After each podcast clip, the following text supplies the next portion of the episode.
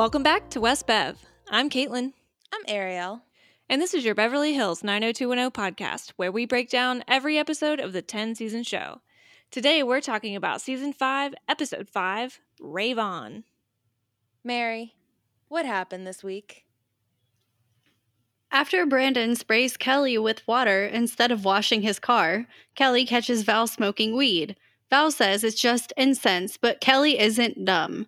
Kelly tells Brandon Val's a pothead, but he doesn't believe her. Brandon is still only sort of president, and the student senators are still being mean to him. But Steve and Valerie have kissed, so that's nice. Also, he brought her chocolates to celebrate her first month in LA. Val gives those chocolates to Dylan, or tries to. She shows up unannounced to his house, like just walks right in. Dylan says he'd rather she call first. Then they celebrate her presence on the left coast for a month by banging on the kitchen table. Donna mentions Val in passing, and Kelly asks Donna what she thinks of her. She's great. She's not.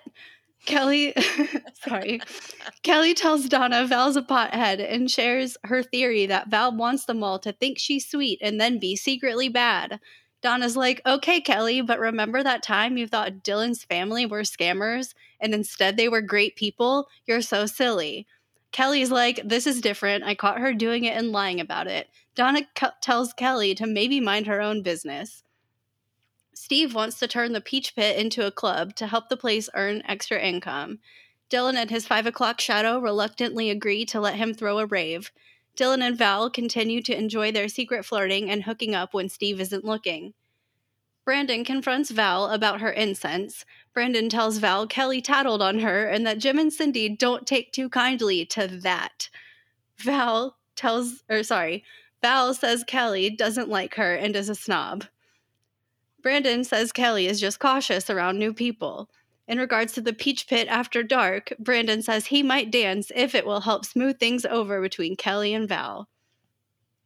Steve does a lot of work at the Peach Pit and won't tell Dylan how much it costs. It seems he wants to cover the expense as long as he gets a percentage of the profits if this becomes a regular thing. Since it's a non alcoholic rave, they plan to serve Muntz's smart drinks. I don't want to know what is what else is in them besides Muntz's fingers. Val and Kelly talk about shopping at the Peach Pit and agree to hang out sometime. Kelly sees Dylan and tells him she hopes um, the after hours party is a big success. She tells him that she bought Erica a souvenir in Minnesota and asks him how Suzanne and Kevin are doing. Val comes out and flaunts her new outfit and kisses Steve in front of Dylan. Kelly asks Dylan what he thinks of Valerie. He says, I don't know her very well. Ha ha. Steve's party draws a huge crowd. Um, let's see. Lots of people dancing and drinking Muntz's blended things. Claire and David dance, and Dylan shows up at the party and takes over door duty for a few minutes, immediately pocketing a large bill after making change for a party goer. Brandon dances with Kelly. Long hair guy knocks over a tray and spills stuff on Brandon and the floor. Kelly walks in on a couple making out in the back room while looking for a mop, recognizing it's Dylan's voice and Val's shoes. Um, Nat notices the cash box is short about $300 after Steve is sure of the number of people who came to the party, which that's more than one bill. I'm just saying. I, I know American denominations and stuff. Anyway, Kelly tells Steve something's wrong with her car and pulls him outside. She tells him that Val made out with Dylan. Val overhears this and steps in to make Kelly look like she misunderstood the situation and make Dylan look like the bad guy. Kelly makes it clear to Val she isn't fooled. Val makes it clear to Kelly she's not letting go of her reputation without a fight. Oh my god, I wrote so much. I'm sorry.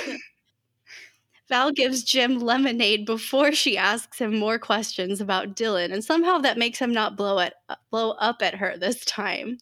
Jim tells Val Dylan didn't or doesn't need money. She's like, "Are you sure he's rich?" Dylan or sorry, Jim calls Dylan a typical Beverly Hills brat. Steve brings alcohol for him to sneaky drink with Val at the second Peach Pit After Dark party. And she's all like, You know, I don't drink, Steve. And then she kisses him and steals his flask and tells him to go run off and do his party things. So earlier, when Brandon talked to Val about don't smoke pot at my parents' house if that's what you're doing, and then apologized for Kelly being hard on new people, Kelly didn't appreciate that and definitely doesn't trust Val.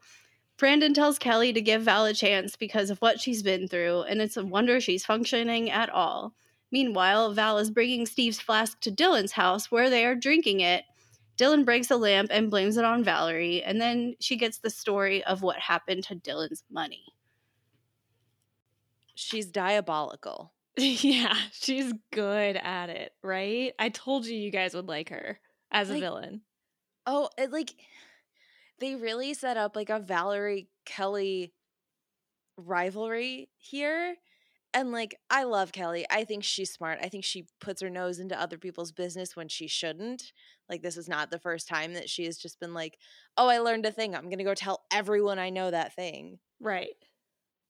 But like Valerie is scary and I'm not sure Kelly is smart enough to handle her. I think that's the problem. Like, because there's, we'll get to that scene, but basically, she spells out the whole thing, right? She's putting on an act and trying to make it seem like she's a good girl and she's not. Kelly's smart enough to realize that and read people like that, but she has no idea what to do with this information because clearly telling people doesn't work because that's the whole point. Val's tricking other people into thinking that she's good or at least a goody two shoes, not good, because I think part of hers probably is good, but that's a whole twisted relationship I have with villains. But I just don't think that Kelly knows what to do. She's like, guys, I'm telling you, but it's almost like she's just spitting it out into the void, right? And so she, what she needs to do is come up with a plan herself to get Valerie caught in the act. But like Oh, you yeah. said, she's just not smart enough to to think to do that. Well, and the problem is like th- so the things that Kelly has done where she's just like started talking for lack of a better word like talking about people behind their backs Mhm. right so there was you know steve starting the rumor that brenda slept her way into her role which was undeniably false but like kelly was even like oh yeah i'm totally into that and then like told people about it Right. undeniably false. Then she didn't trust Dylan's family and thought that Suzanne and Kevin were stealing his money, which was true, hmm but that hasn't come to light yet. So everyone Yeah. thinks that, like, no, you were just assuming that and you were totally wrong again because the Brenda thing just happened. Exactly. And then, yeah, third, she catches Valerie smoking pot and then literally immediately runs downstairs to, you know, blow up her spot with Brandon. And Brandon's like, Are you sure it wasn't incense? Because she's told me it was incense. Like, she doesn't have enough evidence backing up her claims previously. So it just sounds like she's talking shit and starting rumors. Exactly. It's like she doesn't have the evidence. And I don't think she has like cuz obviously the proof comes from like for Kelly, it's the pot, right? Like she smelled the pot, she nearly saw the pot. Um and then later in the episode like Mary mentioned, she catch she literally catches Dylan and her making out in the peach pit after dark. So she's got the physical evidence. But all it, it, it's just a she said she said situation at this point. and i don't quite frankly think that valerie's interacted with the other characters with the exception of steve enough to solidify where there would be like a crack in her exterior or something like that so it's like why in the world would valerie be smoking pot or making out with someone else's or not even someone else's guy but making out with somebody when that's not her guy when we have no evidence to support one way or the other. We don't even know her that well. So, yeah, I totally. It, I mean, yeah, and they're doing the whole pitting against each other, but at least they're not best friends first, like Brenda and Kelly were. Oh my gosh. I think that would break my heart yeah. if they became best friends and then everything or like oh my gosh okay so kelly is like saying all this stuff about valerie valerie is like no you've got it totally wrong you know plays her part in it kelly starts believing her they do become best friends and then valerie i don't know fulfills her villainous plot i like i don't understand her end game other than chaos yeah, I think she's just a bringer of chaos at this point. which there's nothing wrong with it i'm totally for it Same. I just I can't come up with wild theories of just like keeps doing chaos. Yeah, exactly. but like, oh, she's she's so smart. Like the whole episode opens with, you know, Kelly being soaking wet because Brandon sprayed her with the hose and like, oh, just go upstairs and pick a, a shirt. And then she goes up there and is like drying her hair and she smells the pot and knocks on Valerie's door. And then Valerie's even like, oh, I was just burning some incense. I know it's very boomer of me, which, oh my God. I know. That you mean to tell me there's an okay boomer 30 years before it became a thing? boomers have been boomers since the inception of boomers. It's like they Man. knew. They were like 1950. They were like, mm we messed up now. yeah, it's like they're so. I mean, think about it. It's kind of like us. We've been aware we've been millennials for as long as the word was a word. So we're going to end up, oh my God, we're going to end up being the boomers, but millennials.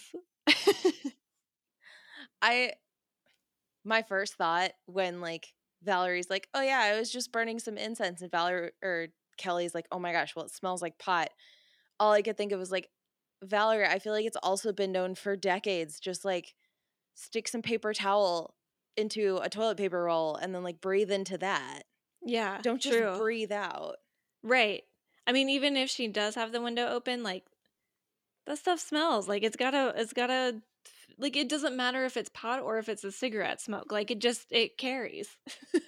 Yeah, it it also made me think of all the times in high school that my siblings had incense in their rooms and I was like 8 and I was like, "Oh my god.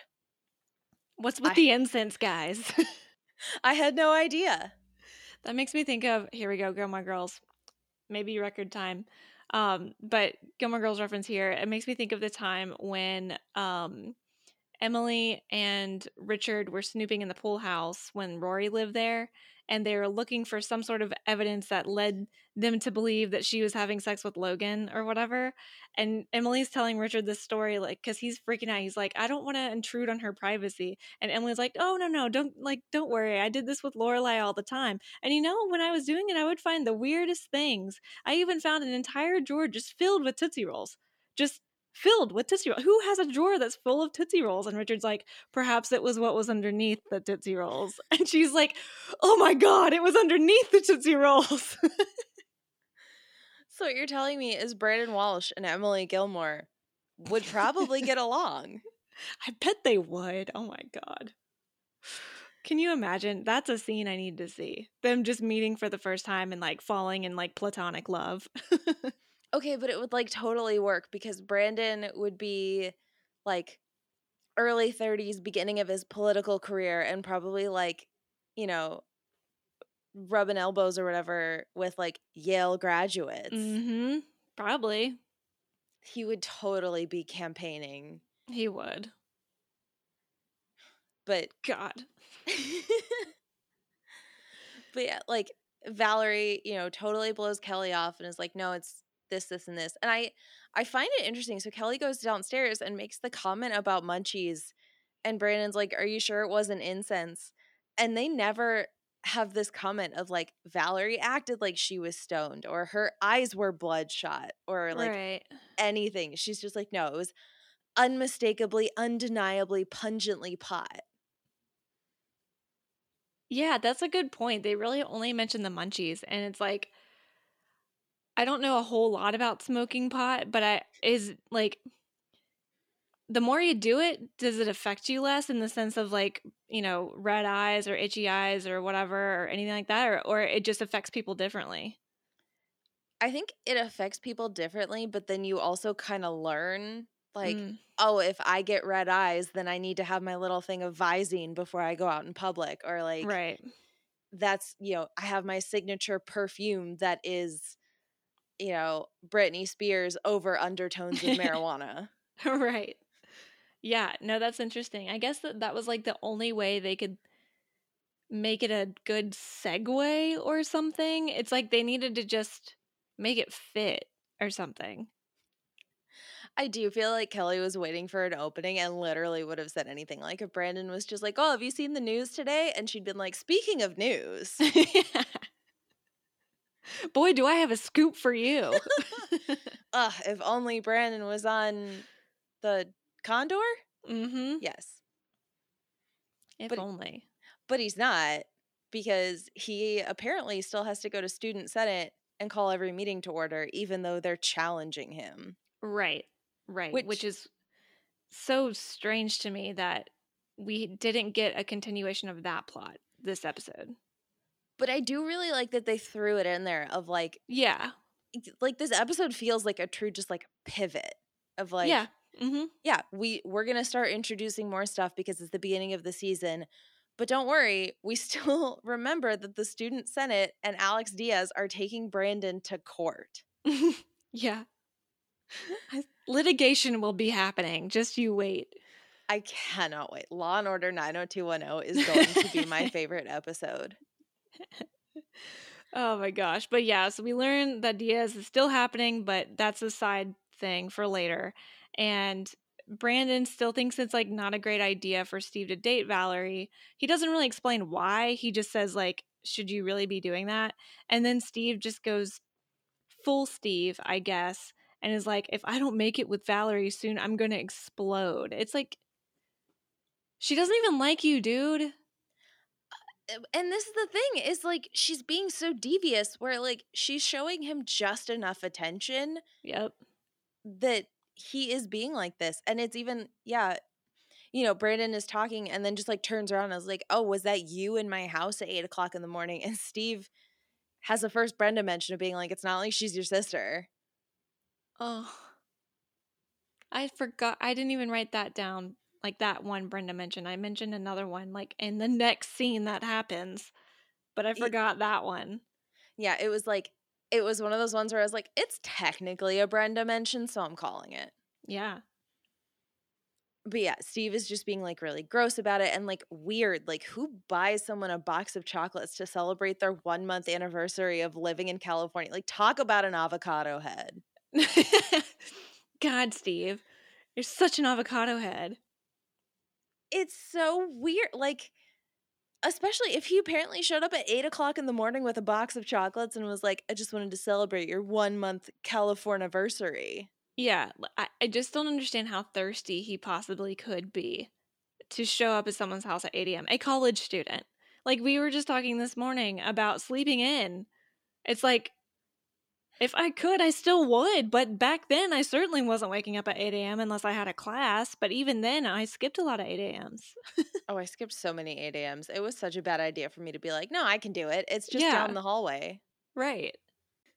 I did I I truly appreciated Brandon like calling Steve out for the chocolate and Steve being like, it's the little things that counts. Well, that works out for you. Mm hmm. Brandon, just like dropping the mic. When he's saucy to Steve, I love it. But I hate when he's like saucy to like Cindy or Kelly or something like that. But when it's to see to Steve, he probably deserves it. Well, and I think when he's talking to women, it's not saucy, it's more just like it's spicy. Yeah.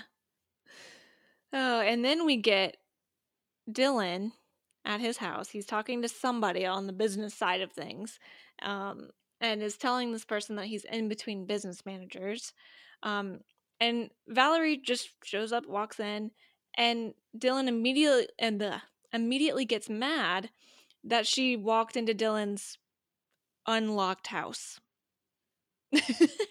And he like he makes like he's so mad at her, but it's not like he, you know, held up the finger of like one second, don't come in yet. Mm-hmm. Like if I showed up at someone's house and they made eye contact with me through the glass front door, I'd be like, "Oh, I can come in." Right, exactly. But no, she just wa- but she's unfazed. Like she just walks in, she's like, "Dude, whatever. Like why like why are you being mad? This is dumb. Didn't Brenda ever just show up whenever she wanted to or something like that?"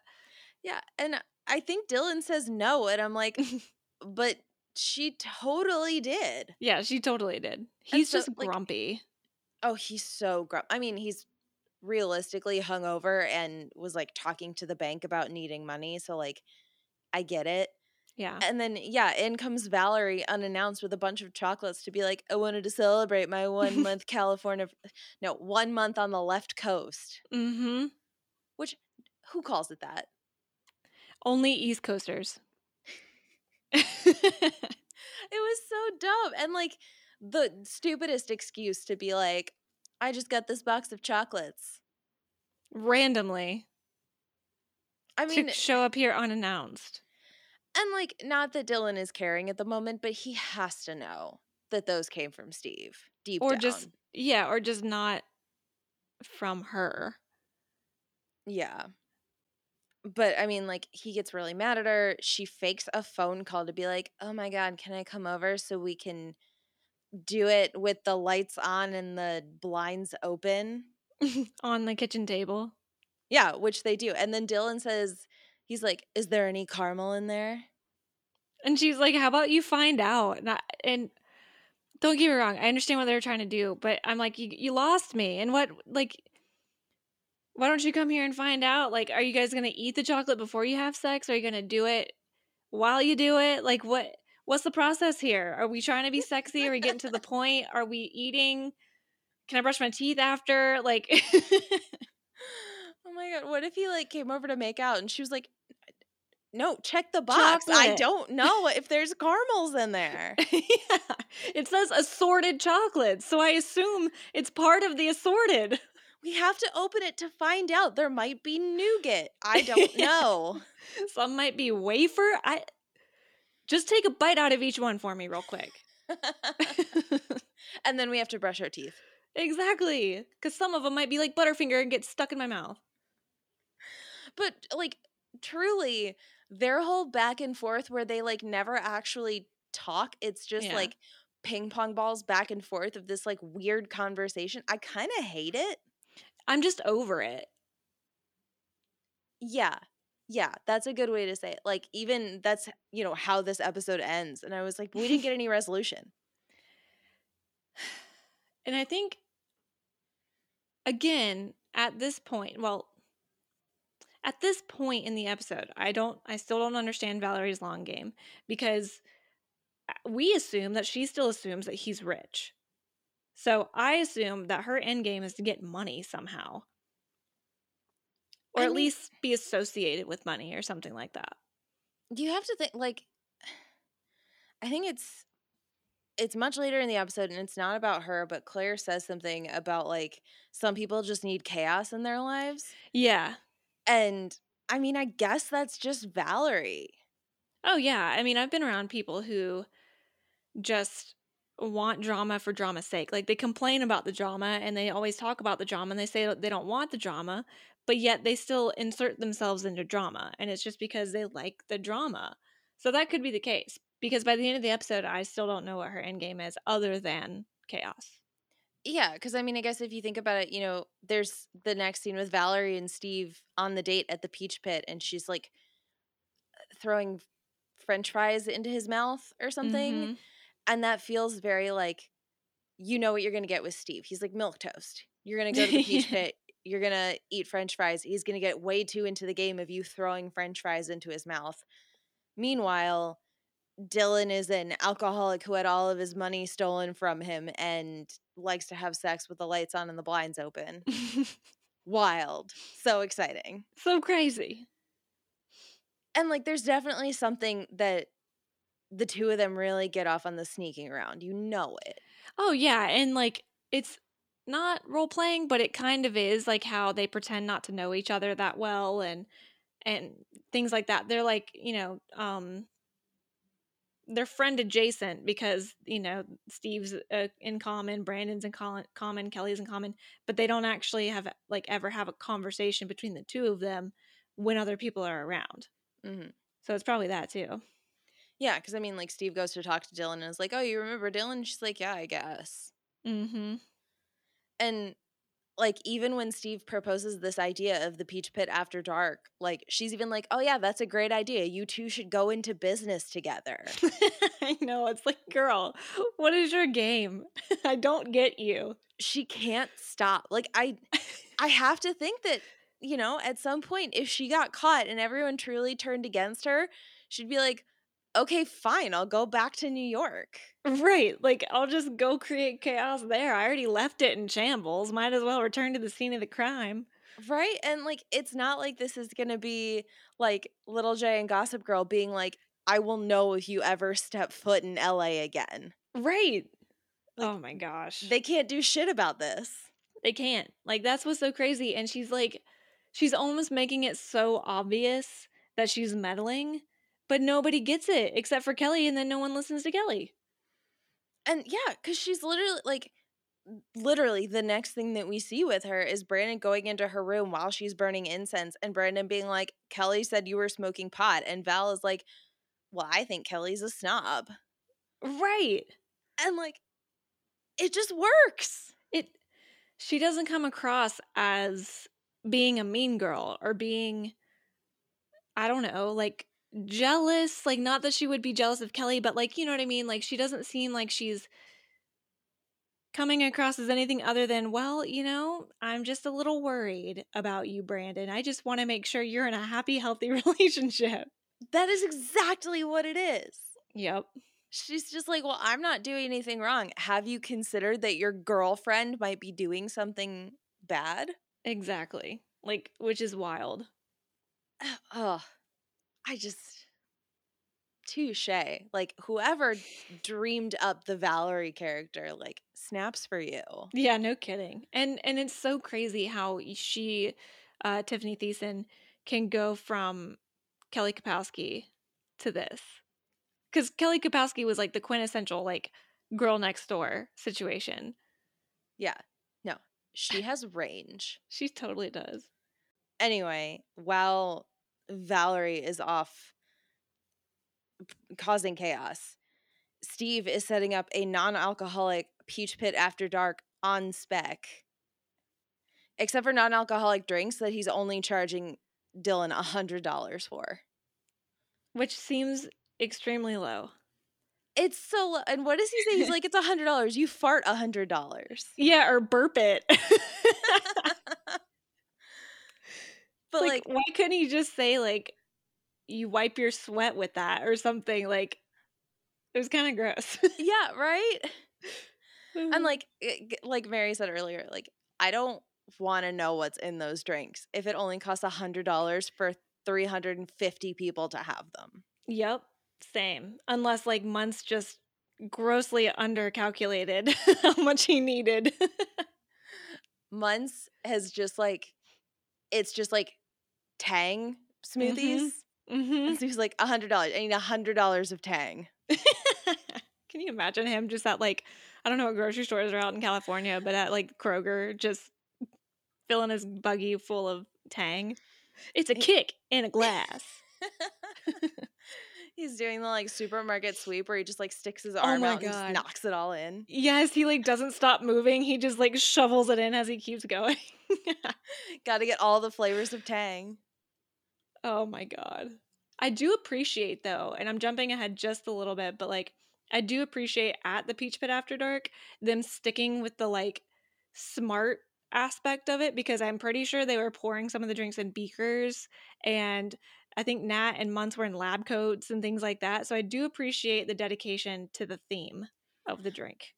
honestly, like, you know, they make jokes about Steve being like the de facto party guy of Keg and like, oh, I've been doing these great, you know, frat parties on campus, so I can totally do this. But like, he can totally do this. He totally can. That's the thing. I don't really think that because Steve has always wanted to be like in the industry, so to speak, because of his experience in the industry. And while that's great, he's always been really bad at being a manager or something like that. This, where he can plan events and organize events, that's what he's made for. Yeah, and I mean, like, even you know, he technically doesn't get to enjoy the party because he has to stand at the door and like, you know, clock people in. Right. But he's very diligent on it. I mean, he like, you know, it's just counting uh, number times 10, Mhm. but like he does the math. And when they're short $300 or whatever, he's like, no, I got this right. Right. And he's like very concerned that everything went off without a hitch. Yeah. And like, you know, in this whole little scene where like Steve is getting stuff set up and like convincing Dylan to spend $100, this is when Valerie pulls up and like talks to Kelly about hanging out. We, you know, see her little outfit that'll come into play later. Mm-hmm. And then Kelly runs into Dylan and brings up Suzanne, Kevin, and Erica being in Arizona and she bought Erica a present. And she's like, "Oh, you know, Dylan, you're allowed to tell me like, you know, I told you so." And Mhm. Dylan's basically just like, "I'll let you off the hook," and just shuts her down. Right. And he was basically evasive about he didn't give a straight answer for anything in this whole conversation. Um because he knows and nobody else knows. So he can't I think this says a lot about Dylan a little bit that he doesn't flat out lie to anyone. You know, like he's not personally I don't think Dylan is mani- manipulative. I just think he he is almost like fueled more by his shame. So he doesn't want to lie about it, but he also doesn't want to admit that something bad happened. So he just avoids it altogether. Oh yeah. No, I totally agree. I think you can tell that he is embarrassed that he got taken and especially with Kelly saying like I really thought they were bad news Mm-hmm. and you know him getting to relive the fact of like oh you were right Jim you know totally warned me about this this and this and just like shutting down rather than let anybody know what happened to him. Yep, exactly. And I mean yeah like he doesn't necessarily lie but you know later on that night the reason that they're short the $300 is because Dylan starts pocketing money at the door. Mhm. Which the guy hands him is like, Can you break a large bill? And I was like, How large of a bill? Well, and he just like stuffs it in his pocket, like openly in front of everybody. He's just like, "Oh, thanks, man," and puts it in his pocket. Um, but yeah, yeah, like, is it a hundred? Is it a fifty? Like, what? What is this large bill you have, sir? Right? Because originally I thought it was a hundred. And then I was like, Who's going to show up to this like pop up rave with a hundred dollar bill? Exactly. And like, And like what that. if it was a? What if it was a twenty? okay, can you break this large bill? oh my God. He's like trying to show off to his date. So he like doesn't show what the denomination is. And he hands it like, Hey, can you break that? And then Dylan just puts it in his pocket without looking and hands him like 40 bucks. And he's like, Oh, Thanks, thanks, man. man. yeah. Or also he's like with his date, like you said, trying to impress her, and then he just like pulls out the bill, says, "Can you break a- large bill?" And so he gives them the change that's ten dollars, and then he just gives it right back to Dylan. Oh, this is for my date. Oh, oh, my man. God. I wish. But anyway, like people inside, like there's a ton of people inside this tiny peach pit. A lot of people dancing, a lot of people drinking the smart drinks. Kelly's trying to get Brandon to dance as normal. Nat thinks it can work. Claire and David are dancing. Like Donna and Griffin are dancing. Everybody's like having a great time. And then uh long hair guy with a big bill runs into Muntz and spills some smart drinks. Poor Muntz. And then a ton of people just like walk past them and you hear the glass crunching sound. And I was like, who does this? I did hear the glass crunching. I know I was like, I don't want that in my shoes. right? Like every time I go walking outside, I'm just like, you know, there's broken bottles around in the city sometimes. And like, Mhm. I will give a wide berth because I'm like, the last thing I want is a piece of glass in my shoe.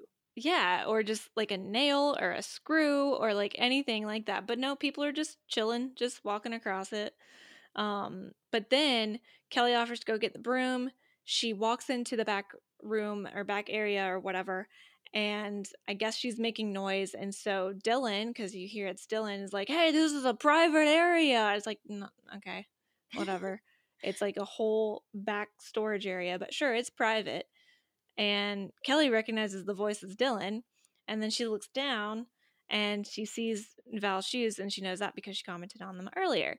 And she decides not to say anything, which that is smart move by Kelly.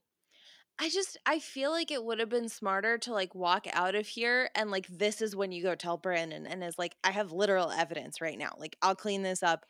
You need to go see this because like, I need to not be like gaslit by people being like, no, it's incense. Right, exactly. But again, partially smart, but doesn't know what to do with the information. Yeah, that's like I totally understand after watching a couple of these season 5 episodes how controversial of a character Kelly is. Mm-hmm.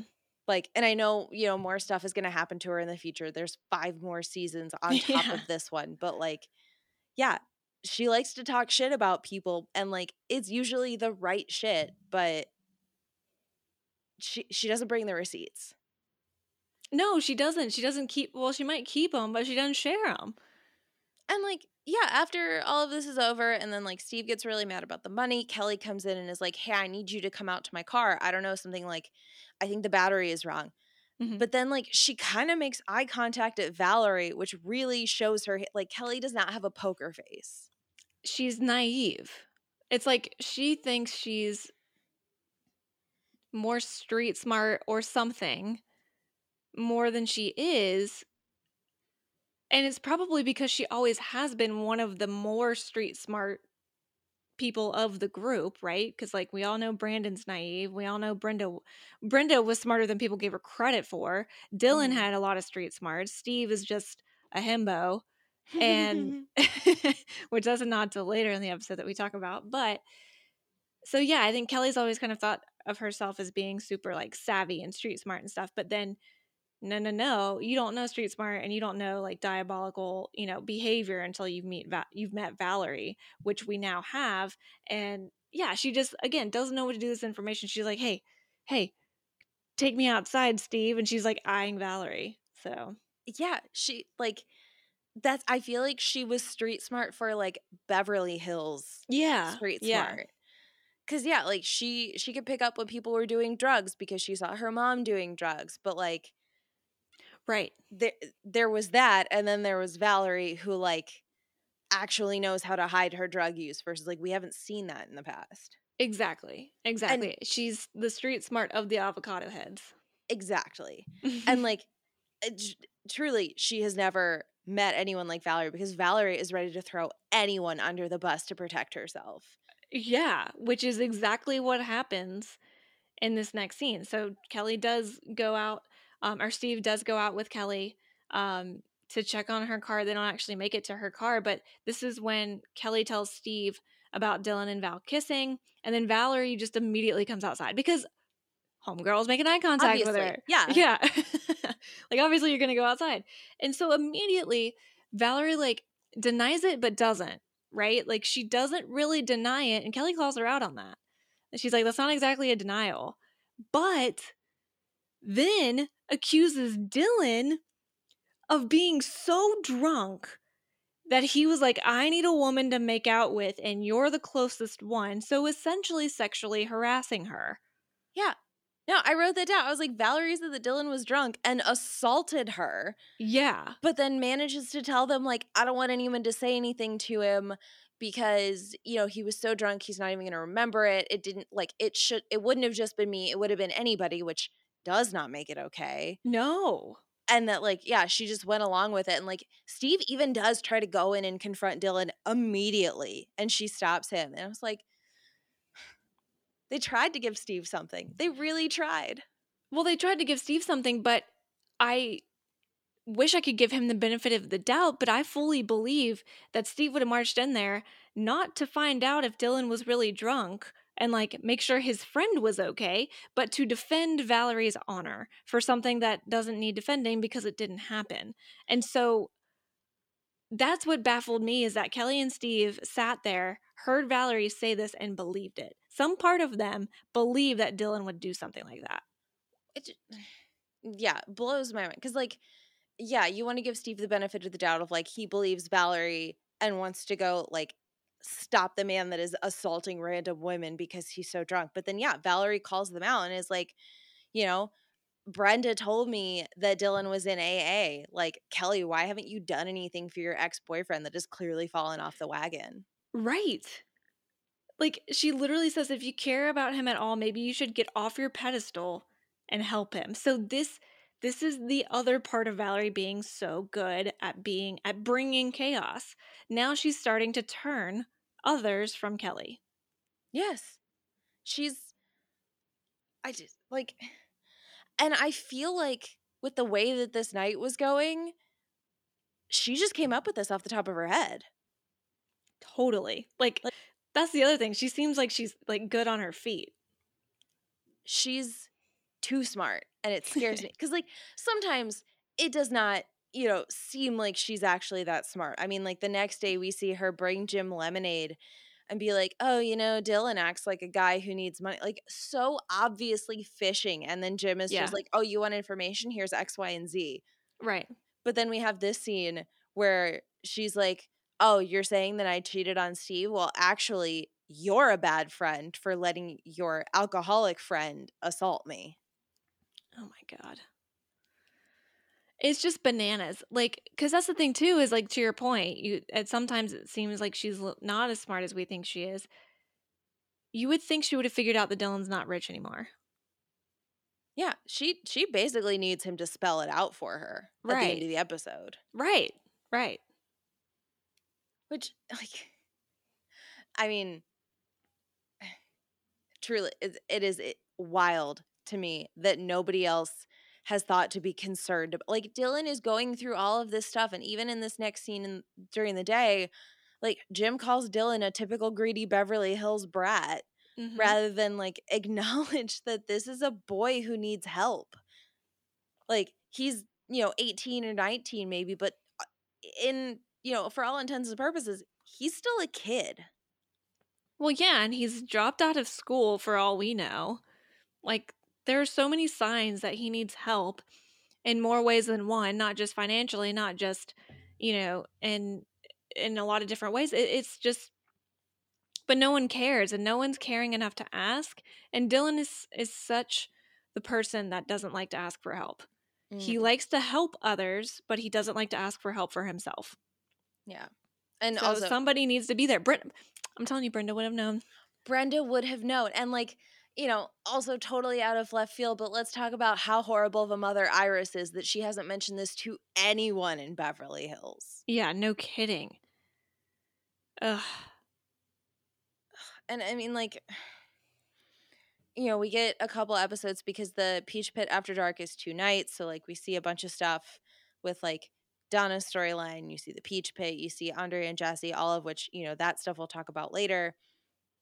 And then I guess it's at the end of the second Peach Pit After Dark night is when Brandon brings Kelly back to the beach apartment and he tells Kelly that he told Valerie that Kelly is hard on new people and Kelly's mad at him.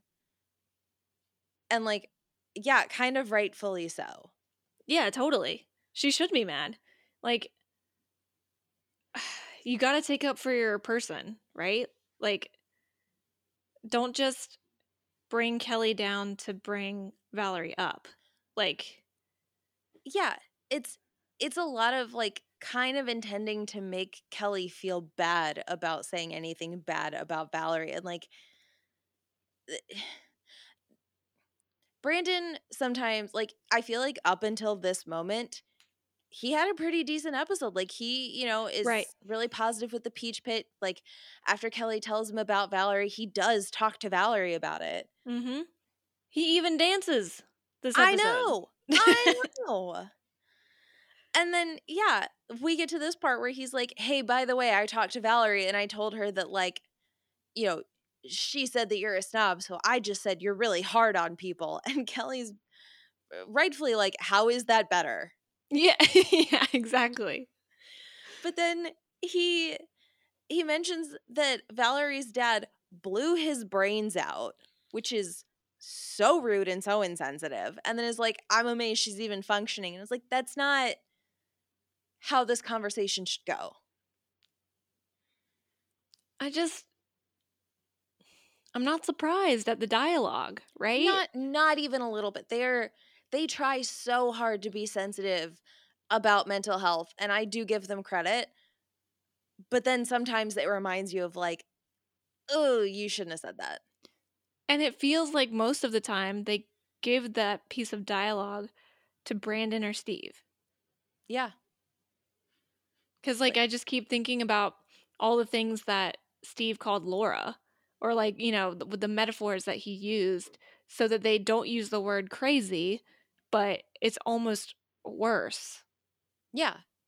Yeah, like they thought it was like quippy and like a thing to have Steve say and then, you know, yeah, unfortunately it shouldn't have been okay then. I have no idea how it was received, but like now we're just like that didn't age well. Right. Exactly.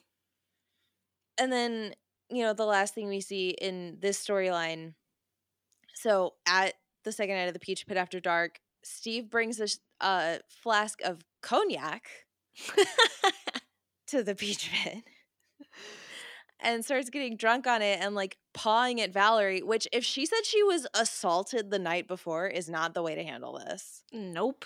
Yeah. And so she like is like cool girl and like makes out with him to take the flask away and pushes him off to go handle his party, but then immediately dips out with what's left of the cognac. Ugh. To go to Dylan's house to get drunk on it and like absolutely wasted. I don't remember what she said that he was, but like he's so drunk, he's like falling over and breaking lamps and they're like kind of rolling around on the walls making out with each other. Yeah, it's very aggressive. Yeah, there was a point where after he broke the lamp and she like says something about him losing his money and he stands up and puts his hand like at the nape of her neck and I was like, "Oh my god, he's about to choke her." I got scared. I was like, why does Dylan have his hand to her throat? It was so uncomfortable. And then like it gets played off and then he's like, you know, "Oh yeah, I had money and now I don't. And if you think you're getting anything out of me, like jokes on you." And she's like, "Uh, is it?" And then they make out some more and the episode ends. I don't ship it. No, it's uncomfortable and like she's taking advantage of the situation that he's in and he's in a bad place so he shouldn't even be like entertaining this. yeah. And, like homie just needs to get sober and go get a job at Burger King or something. Yeah, no kidding. Just like get out of here. Like I don't normally wish for characters to like leave, but I kind of need Dylan to leave at this point if that means that he's like fixing himself and getting help. Yeah, like not the right move to go to Hawaii because he and Iris would be at each other's throats, but like Yeah. the the way that Iris lives her life is probably the thing that Dylan needs right now even if that's not what he wants. Sure. Of course, she's a shitty mother and he shouldn't go there, but like just saying like he needs mind gyms and vegetables and He does need vegetables. this Get boy this- is he's drinking cognac out of a flask. And eating maybe caramel. I I did write down that he's he said caramel and not caramel, and I was Right. like, uh, I don't like that. That's not how you Well, to be honest, I don't quite know what I say. I just it comes out. It's kind of like sometimes I say Caribbean and sometimes I say Caribbean. and sometimes I say data and sometimes I say data in the same sentence. So I just couldn't choose. Yeah, once he said it, I was like, well, I don't know what I say because like Mhm. yeah, in those examples, I say Caribbean except for yeah when I Pirates of the Caribbean. Sometimes it just flows. it just worked. but yeah, I, he said caramel, and I was like, I'm pretty sure I say caramel. you just know what you don't say. No, I, I s- like I wrote it down because I was like, figure out a way to ask Mary and Caitlin how they say caramel without saying the word caramel. right. Like how do you say that thing that is in Snickers? Right? Like you gotta say it's it's you're essentially That's doing not what the peanuts or nougat. Right, It's like, right. But you're essentially like you gotta do the thing that Claire and Donna do to the himbos. when they asked the muffin question, I was like, tea? I knew the joke and I still got it wrong. Yep. I guess I'm not a himbo. Hey, that's good. Well, Mary, do you want to tell us about the himbos? I do. Donna and Claire's video project is so awesome that David wants to collab with them for his new project, the search for intelligent bimbos on campus. Claire says they're in, but they're going to focus on himbos instead. Griffin comes to pick up Donna. David comments to Claire how it's weird how she's so happy now. Not that he's not happy. Claire's like, that's good. Now I don't have to feel bad about liking you. Claire's plan for their video involves IQ tests for himbos, but also other stuff.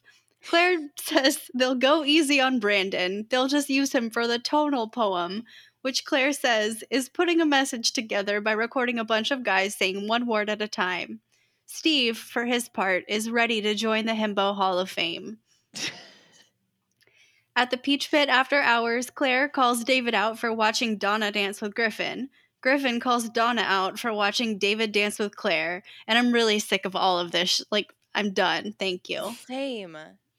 Claire and Donna film a bunch of dudes around campus, including Griffin, and laugh at what they can get them to say. They ask to interview a construction worker who's working to retrofit the campus because there was an earthquake, by the way. Didn't know if you knew. Jim also talks about it, so you know it's real. Donna meets Ray Pruitt after he finishes his work, and she asks him a couple of questions in front of his truck, which looks like the truck from Twilight. It does. Oh. I saw it. Um, he thinks she's making fun of him because she kind of is, and he gets mad and leaves.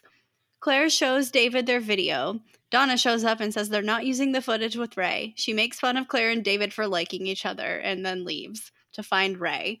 She finds him and he has a guitar for some reason, and she tells him she feels bad about making him look dumb for her video project. She invites him to the Peach Pit after dark for the second night. He shows up at the party and asks Donna to dance. David notices, and Claire tells him to stop noticing, but then Griffin also notices and looks pretty jealous. Some people just need chaos in their lives. Again, with like this episode in one word sum, summed up is just chaos. Right? I'm also I'm fascinated by the idea that like there was an earthquake and they mention it a couple of times. And uh, like we didn't actually see it, right? No, uh uh It was Okay. probably one of those situations where like they want to stay they want to remind you that they're like current and up to date with like like this could exist in the real world, right? Yeah. Yeah, I just I started thinking of um in Knocked Up where she goes to spend the night at his house and there's an earthquake and he like runs outside to protect his bong and she's like you weren't there. yeah. God, that movie. Yeah, we watched it recently and I was like, well, it really doesn't hold up, but like no. man, early 2000s. I'm telling you, there was like the golden age of like rom coms, but then also just coms in like 2001 to 2005 or something like that. It was like purely the golden age of cinema in that regard. No, it it honestly like if it feels like Knocked Up would be based on the video that Claire and Donna show, it feels like Knocked Up would be something David loves. oh my God, yes. It's like- Totally. They show this video of just people sleeping on campus and they're like, "Oh my god, this is hilarious. This is so amazing." And I was like, "This is actually an invasion of all of these people's privacy." so at first, because it was so bad, I wrote down, is this David's video? I did too. I had to go back and like backspace because I was like, did if I if I leave this here, I will forget and I will say it's David's. I know I did the same exact thing. I wrote it down and I was like, once I found out it was Claire and Donna House, I was like, wait, wait, wait, wait, wait. I'm gonna say it and I'm gonna sound like an idiot. but no, because like their video is people sleeping on campus, and then David is like, "This is exactly the kind of cinematography that I need for my bimbo video." he was like a proud mom. Like he was like, you guys did what I told you. I just like, I think it's so funny to me because this this show is made by actual like directors and cinematographers and writers, and then like this is what they chose to be like. You want to know what quality college video videos are? This. I wonder if they're like trying to make a commentary on how those who actually are directors and writers and producers aren't respected or something, and that this is what would happen if people who don't go to film school or whatever try to make a film. And you know what? 15 years later, we got things like Knocked Up and Tropic Thunder. and uh uh Pineapple Express. oh my God. yeah. We Um, really just gave that man carte blanche to make whatever stoner movie he wanted, didn't we? hundred percent. Um, but yeah, and and so that does make David want to collab with Claire and Donna, and Dave and David's like, oh yes, the whatever it is, the bimbos of CU or whatever. And Donna's like, David, that's so sexist. Which, yeah, Yeah, it is. Yeah. But Claire's like, no, it's fine. We'll be sexist too. It'll be himbos. I I- I feel like Claire is definitely doing the like cool girl thing. Yeah. Like she's like, I'm not like a regular girl who'd be offended. I'm a cool girl who's gonna give it right back. Exactly. Which I don't hate that she used the word himbo though, because like I feel like I didn't realize that that word was a thing back in the 90s. All uh, right, I like I thought that too. I was like, I feel like I learned about himbo like 12 months ago, and they're talking himbo 25 years ago. I learned about himbo on Twitter like not that long ago and because somebody referenced um Nate on Legends of Tomorrow as a himbo and I was like he absolutely is. yeah, once you know the definition, it's like uh oh my god, I don't even remember the name of the effect, but it's like where you see it everywhere. Baader Oh. Meinhof. Yes, like where like I bought a Kia, but like before that I couldn't ever place a Kia on the road, but then I bought a Kia, and now I see Kias everywhere. Yeah. Exactly. Yeah. now you see himbos everywhere. himbos, himbos as far as the eye can see. But yeah, like Griffin shows up and he's like carrying Donna's books. And then, yeah, Do- David makes that comment about how it's weird to see Donna so happy. And like, I know he means like because he hurt her so bad, but I was just like, oh, because you never made her happy? She was never happy with you? yeah, like it's foreign to him that she like what happiness looks like on Donna. I know. And like, Claire doesn't give a shit. She's just Nah. like, oh, cool. And then kisses him. And Yeah, then just like, like- immediately goes right back. I know she's like now we can do this light kiss and work. those those are the things that I love so much about her that she's just like I have permission now because she's moved on. but also I'm not going to like sit here and make it all about you because I have shit to take care of because I'm a double major with a minor. So Right? like she's like I just came up with a brilliant himbo idea. Working. oh gosh. And yeah, like she's telling Kelly about the movie and uh yeah, she wants to make it a tonal poem where everybody like they cut it together where all the guys say I'm a stud muffin, Mhm. baby. Mhm. Which, okay, but like saying that that's the part you're going to use Brandon in, I don't know how that makes it better. Well, I don't either because also Brandon's a himbo. He just doesn't think he's a himbo. Oh, yeah, Brandon would be so offended to be ma- like paraded as a himbo. Meanwhile, Exactly. Steve is just like, what can I do? How often can I be in this? Can we play again? do you need a starring himbo? Do you also need extras in the background? What maybe I'll take my shirt off. How about that? You know, Steve would just be like doing push ups while answering the questions. yes. Oh my god, he totally would. With his little short shorts, his little show his nipple like wife beater, and his little tiny hat. Yeah, no, he'd be like doing push-ups, answer the muffin question, then stand up and just be like, "Tennis, you want to go see me? You want to see me play tennis? I'll show you how to play tennis. Let's go play tennis." Look, you just asked me what's what's the score, you know, zero zero in, in, in tennis. I got that right, right? So let's let's go play it. he would just keep going. He'd be going for extra credit. He'd be like, "But I don't know other tennis scores." I'm like, I wanted so bad for this joke to work, but shit, I don't know. oh, that's hilarious. I accepted it really fast. Hey, that sometimes admitting is the best thing you can do. Oh, and then like there is a little part where like Donna comes home and like Kelly immediately goes over to Donna and is like, "Hey, did you know I just found out that Valerie's a stoner?" Mm. And you know, Donna calls her out of like you read into people when nothing's there, and maybe it was just incense. And like you know, we've we've already covered all that, but I do love Donna just being like, "We've been down this road where you like to gossip. I'm not here for it." exactly. Even though Kelly's been right 100% of the time, she is two for two. But, you know, that's just She- water sh- on, over there. She's two for three because she did start telling. She did agree with the whole Brenda sleeping with Roy. That's true. That's true. Yeah, so two for three, still pretty good. Mm-hmm. But the thing is, nothing's come to fruition yet, and the only one that did, f- you know, follow through. Was the Brenda thing, and she was Yeah. wrong. Yeah. Um, but they so they start going around campus. They've like built up this whole script on how to make people say things, and they're so adorable. They're so cute. Like they get the guy to say muffin and Claire just starts laughing and then Donna's like, I thought I was gonna pee my pants. I know. She's like, "How'd you stay like so? How'd you not laugh?" And she's like, "Oh, I don't know, but it, that last one almost had me pee my pants." So Donna's cute. so cute. I I almost wrote down like Donna, you're wearing a dress. But this Oh, is when they see Ray Pruitt. yep. Here is Mr. Pruitt, ladies. It's the Ray And- Pruitt era. And like I I've read a few things about him like, you know, there's there's no way that we can avoid spoilers. Mm-hmm. So like he's going to be here. And I mean they they give him a pretty big moment in this episode. It's not like he was just going to go away. Right. And he has a tattoo. He does have a tattoo, and he's in construction, so he's different than the Beverly Hills brats. I mean, I feel like, you know, this is both a good and a bad example of it, but he's like the Jess. Yeah.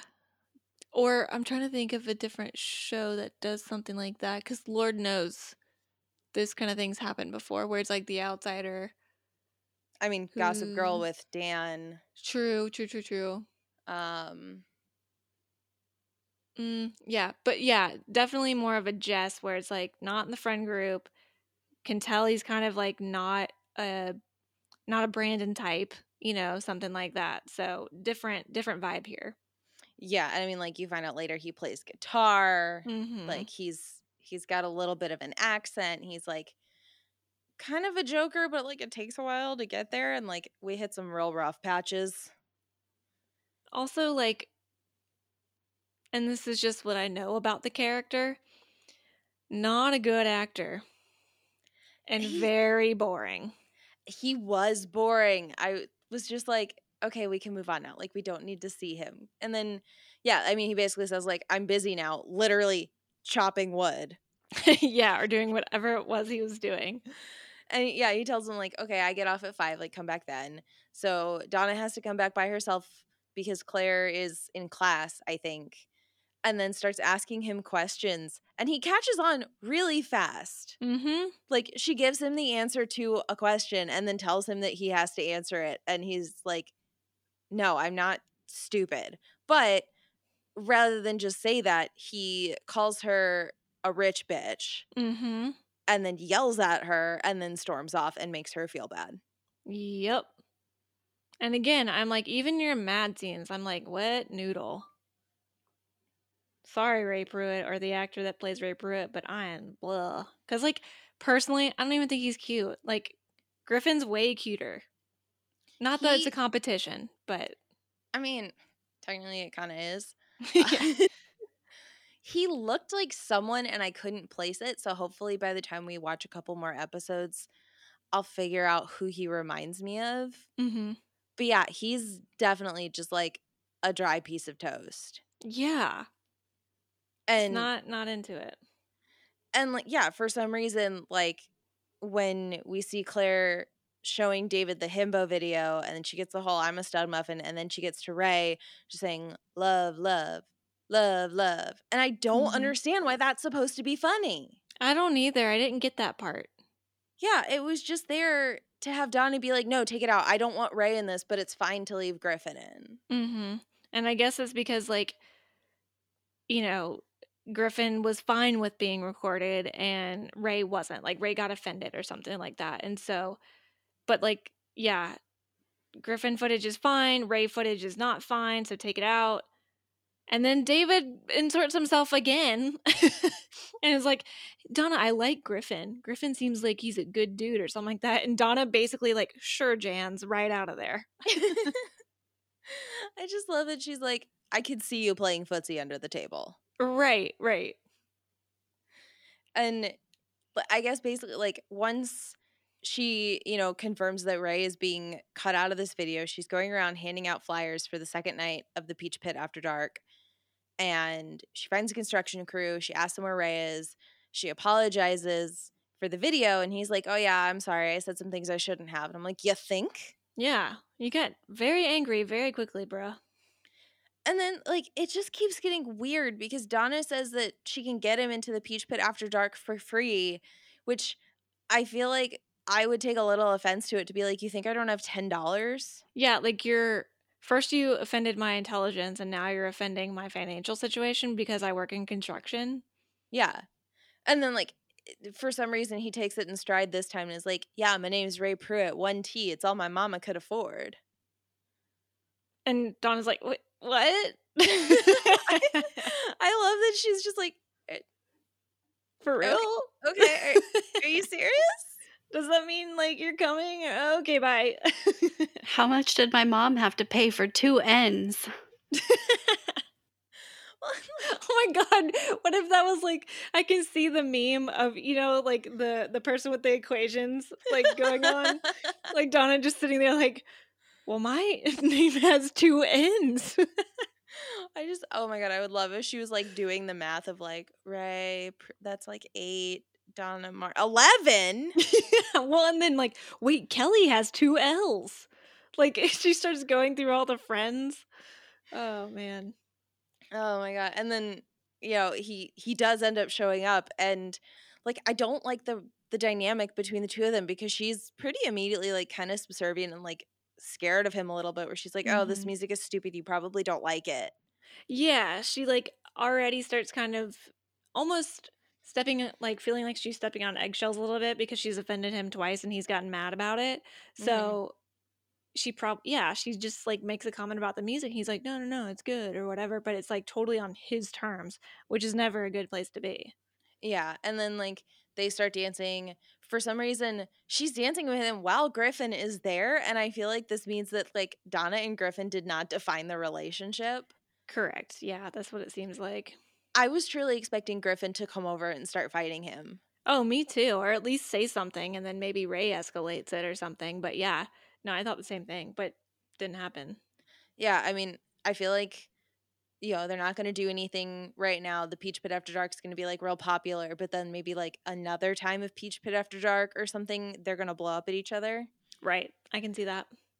I also, I just have to say it because I've said Peach Pit After Dark so many times. I started, yeah, I started making it smaller. and I was like, oh, P-pad. I, I can only see P-pad. like they have to know they were doing that. yeah. I was trying to think of what else to call it, and I just thought of like Peach Pit at night, which just made me think of SpongeBob SquarePants being like, "I'm doing the dishes at night." God. But anyway, we're not even done with the episode because more happens. More happens. Andrea tells Jesse she's happy staying home with Hannah while he goes to work. Someday, when he's the DA and she's a busy doctor, they'll remember these as the happiest days, apparently, where Andrea lies about how she's feeling and Jesse goes to work about it. Anyway, Jesse asks Andrea out for a date on Friday, and that's cute. Andrea and Jesse can't go on their date because Jesse's sister bails on babysitting. But the Walshes say they'll watch Hannah the next night so Andrea can go alone to night two of the Peach Pit After Dark while Jesse goes to work again. Jim is so good with baby Hannah. Cindy asks Jim how old is too old to have a baby. And Cindy's like, We could. And Jim says that would take a lot of serious thought. And Cindy's like, I'm seriously thinking. And I'm just like, Stop it, you two. Do you really want another Brenda? Or Oh worse, God. another Brandon? Andrea calls to check in. Cindy says she and Jim are having the most fun. I just read that. No, I didn't. I just wrote it twice for some reason. Anyway, Andrea calls to check in and they're having a great time. Woohoo. Andrea goes by Doheni's after the Peach Pit After Dark to see Jesse. She sees him talking across the bar to some woman and gets jealous, thinks he's flirting for real instead of just making money at his job. They they like they lift me up with the cute like let's have a date on Friday and then they crushed my spirit. I know. I mean, literally, like, I don't have much to say outside of everything Mary just said because she just summarized it so well and so easily because it was not very much. But yeah, it's like cute. They're still trying to like make time for each other and like all of that. They're comfortable allowing a babysitter to take Hannah, like yada, yada, yada. Okay, they're pivoting when things don't work out, when they can't go on their date or whatever. And then, yeah, by the end of it, you're like, okay, Andrea, like, just go talk to your husband. Just just go talk to your husband. And like when it was Friday and his sister bailed and they couldn't get another babysitter because it was so last minute, like order some fucking takeout. Put on, you know, the Friday night movie of the week and Mhm. set up the baby monitor. or at go to Blockbuster. Have some time to yourselves. Yeah, exactly. Like that's what truly where it gets suspicious. Like all of her being like, "Oh, who are you dressing up for?" and him flirting at the bar. Like, you know, I think we talked about it before we started recording, but like, bartenders just flirt. Like, mm-hmm. th- your your job is the people at the bar are paying you for your attention. Exactly.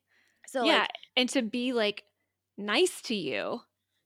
yeah, like nobody is going to tip you if you just like throw a drink at them. Exactly. and like a Friday night at a bar, like you know, sometimes like you don't want to be talked to and all that stuff, but like sometimes it's nice to be like, here you go with a smile.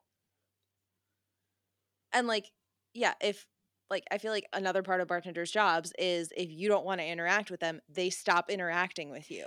Oh, totally. Yeah, and like Andrea only saw that interaction for like literally 15 seconds, maybe less. And so she doesn't know if that was the beginning of a conversation, the end of a conversation, all of the conversation. Like, you know what I mean? It's like she didn't stick around long enough to even suss out the situation. She just assumed and left. This is this is like dirty dancing. when baby is like, no, I get it. You were just using them for, you know, you were just using all those women. And Johnny's like, no, baby, don't you get it? They were using me. Exactly, though. Like, that's exactly what's happening here. Yeah. And like, truly, the only thing that like really upset me, other than the lack of communication, obviously, was that when the date fell through, they pivoted to, well, I'm just going to go to work and you're going to stay home alone. And then tomorrow you're going to go out and then I'm going to go back to work. Right, exactly. like there was there was no effort to actually spend time together hmm Yeah, it's like once plans fell through and then the second plan fell through, they just didn't try. yeah they were like oh well i guess we need the money so Mhm. bye which you know Yeah. fair you you do need the money but like you also need your relationship to work. You can't constantly look to the future of when you're the da and she's the fancy doctor. Hmm and yeah i mean like the episode technically ends on the next scene where like dylan is super drunk and really uncomfortable but i mean that's that's really it. That's it. So there I was looking at the 90210 wiki and I found an article like in the wiki article that was it says updated September 23rd, 1994, but it's like I guess someone from Entertainment Weekly went to set the week they were filming this episode. So I'm just going to like read a couple key key points here. But it starts with It's kind of a weird day here, says Luke Perry, scanning the set with his familiar squint and the faintest of smiles. The vibe is a little weird. And then just an episode being like, This is the fifth episode of the fifth season. Perry feels it first. Asked to redo for the fifth time a scene in which he simply walks into the peach pit, the actor gently pounds his head on the counter of the fake diner. An hour later, another scene crashes to a halt, literally. Newcomer Tiffani Thiessen is supposed to toss a french fry into the mouth of Ian Ziering. Instead, it lands in his eye. It must have been one crispy spud. Ziering trashes their table and storms off. With actor, da- director, um, damn it, I don't want to take a superhero quiz. but you do. Who are you? I need to know. I'll take it later. I'll let you know. Uh, Zi- Ziering trashes their table and storms off with director David Semel in quick pursuit. Sometimes things in a scene don't work for an actor, says Semel. The scene is eventually reshot. Skip ahead a little bit. It may be a little more than blowing off the steam of four years at the same job. Then again, maybe the 90210 cast just isn't accustomed to outside observers. For most of the past three seasons, the set has been closed to media. For a reason no one will state on the record, but which is fairly obvious departed cast member and tabloid regular Shannen Doherty. Brenda Minchin. I just like the set has been closed for reasons no one will state on the record, but obviously. Like, no, you're saying that. This is just like another um example of the media just like trying to cancel a woman. It's like with Britney, with Amanda Bynes, with Lindsay Lohan, with Winona Ryder, now like Shannen Doherty, like with Janet Jackson. Like there's so many women out there that have been un like fairly quote unquote canceled or at least have their have had their careers take a step back because of the media. Yeah, media screen. And like literally the very next sentence makes my blood boil too. The attention to Doherty, however, was also a testament to her allure, and the question of whether Thiessen, 20, can fill her halter tops as a designated Shannen replacement has yet to be answered. She's a replacement? I just want to flip a table. Like, are you fucking get halter top replacement? Yikes. Whether she can fill her halter tops. When did Yikes. Brenda ever wear a halter top, first of all?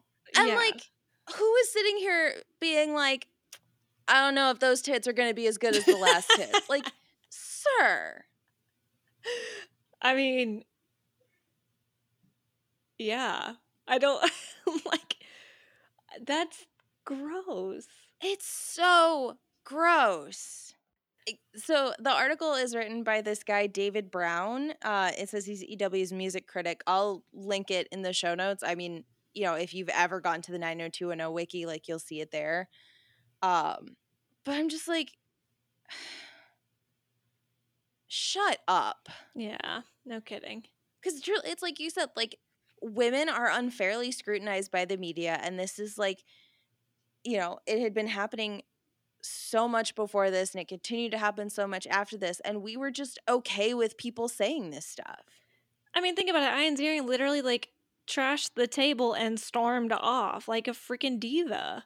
But Yeah. no, that's not the problem. It's all Shannen Doherty's fault. yeah director david semel being like sometimes things just don't work Except when it comes to women.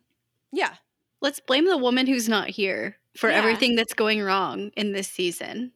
Right? Exactly. like thank god google alerts didn't exist back then No Can you imagine if you were Shannen Doherty and getting shit like this on a weekly basis? Ugh. I mean, probably daily, but like Entertainment Weekly is weekly. So, Right. And that's all I have to say about that. Well, that sucks. I know. I was like, I was kind of a bit of a downer, but like, when else am I going to fit it in? And at least I could do that before I tell you my quote of the week. Perfect. Let's hear them. Um, I have, I have two. Okay. It's going to be David. It's weird to see Donna so happy. and Claire, I'm a stud muffin, baby. nice. Okay. Mary, what you got? The David one, um, but also Donna um, regarding Valerie. She's great. She's not. oh, yeah, I have one more. Valerie. I know it's very boomer of me. ding, ding, ding. We have a winner. It was at the very top of my notes, so I I almost missed it. Yep. I was just so utterly shocked that the word boomer was used. And it was like in relation to the boomer generation. And like as we know it, like I, yeah, it blew my mind and I loved it. Oh, I know. That's same. I can't believe it took me that long to remember it. All right, Mary, do we have a moment of the week? Oh man. Um so like I totally forgot to write one. Like I literally watched this at like two in the morning last night because like I wasn't gosh. tired. um but no, I don't think I do actually. I mean, that's fair. A lot happened, and honestly, probably too many moments to choose from. Because, like, as we talked about, there was everything from like more facade being ripped off for Valerie, but like Kelly not being believed, more lies, more evasive maneuvers, like all that. And that was just one part. I changed my mind. I do have one. It was um Valerie giving Jim lemonade and being like, I made it with honey, just like my mom, or whatever. and him like just that lemonade being good enough that he didn't blow up at her for bringing up Dylan in his house again. That's fair. Like, I what like was it. in that lemonade? Xanax. Just a little honey is uh, Valerie calls Zanny's honey. it, it was just a little touch of meth. yeah, I got the recipe Lemon from meth. David. yeah, He uses orange juice, but I like to think that the lemonade is a little more refreshing. there's a bit more of a kick there. The zest just really The zest. Methanade. It's a methanate. It's like Tang, but not. oh my God. I'm just picturing a little thing of Tang, but it just says meth. it's a kick in a glass. oh, Oh my man. God. Well, uh, do you know what's next week? Is it possibly going to match this episode? Probably not. Man, I don't know. Like, I wish, I hope it does. Uh, we've got season five, episode six, Homecoming. Oh my God. I know it's not, but what if Brenda showed up? Oh, Pretty please. only. Like, yeah, she just shows up and is like, I heard Dylan fell off the wagon and I'm here to handle this. Mm-hmm. Yeah, that's the thing. It's like she could totally handle this. Ugh. Yeah, I mean, I have no idea what it could be because it's it's not that, I'm Right. sure. But I guess we we'll will find out. Find out. Yeah. So until then, you can follow us on Twitter and Instagram at Back to Podcast. Or you can shoot us over an email of any of your fun facts or any of your metaphors as it comes to other TV shows about who Ray Pruitt is, uh, what that character's like. Um, you can do that at backtopodcast at gmail.com.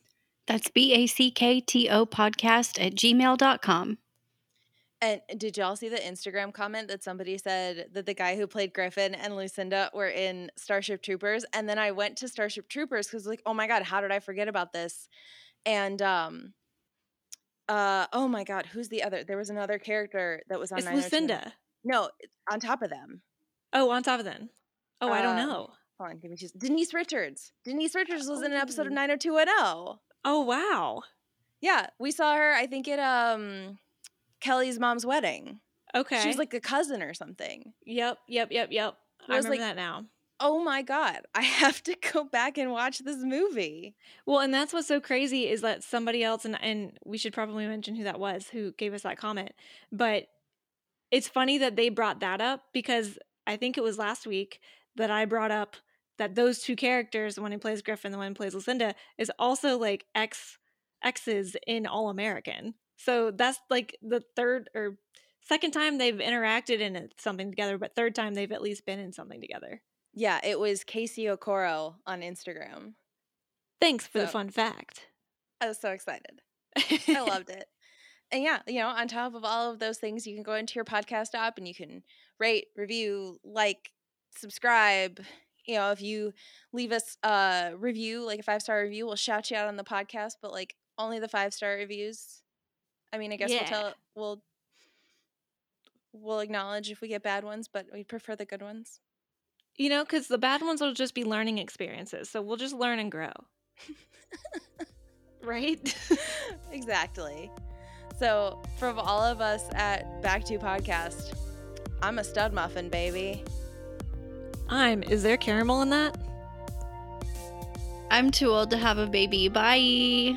Bye. See ya.